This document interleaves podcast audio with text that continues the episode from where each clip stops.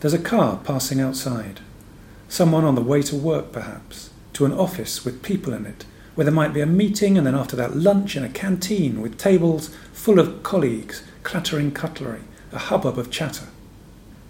The car goes on its way, a bird tweets, otherwise, silence.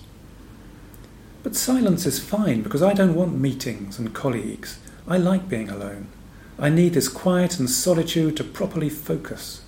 I don't even like music playing, so I certainly don't want to hear chatter and all the noises of people getting on with their lives. Occasionally, I think of Jack Nicholson playing Jack Torrance in The Shining, feverishly typing all work and no play makes Jack a dull boy before he starts chasing his wife and son with an axe. Occasionally. But for the most part, I'm happy being alone.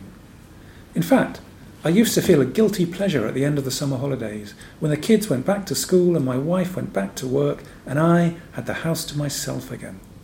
September meant I could focus on my work without distractions. And you're never lonely when the words are flowing, when your characters are jostling for attention, when a world is developing on the page, sentence by sentence, and you're in that elusive, magical zone. In those moments, that fictional world feels more real than the one outside the door.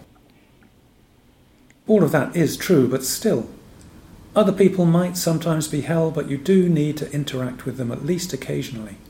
Writing has to engage with the world, and I think that means the writer has to engage with the world too. You don't need to be gregarious, but you do need to be curious. As Seamus Heaney suggested, we should be vulnerable to delight. So it's about balance. I find being alone essential and I'm happy to stray along the border of loneliness, but now and then it's good to have a change. And I'm lucky because my TV work provides that change. It sometimes takes me to a room full of writers all discussing storylines, or to a meeting with a producer to chat about a project over coffee. And the RLF sometimes sends me off to a hospital, for instance, to run a workshop with a group of mental health professionals. Or I'll visit a school to talk to a class full of excitable year sevens. When I'm going out, I'll put some thought into the clothes I'm wearing. I'll put some notes in a bag, I'll use public transport, and I'll buy a sandwich from a Costa. I'm passing as a normal person, and I'm happy to be back in the world of professional relationships, chatter, and clattering cutlery. But after that, when the meeting's over or the workshop's done, then I'm eager to return to my room at the top of the house where it's peaceful, where it's quiet, where it's just me and my characters.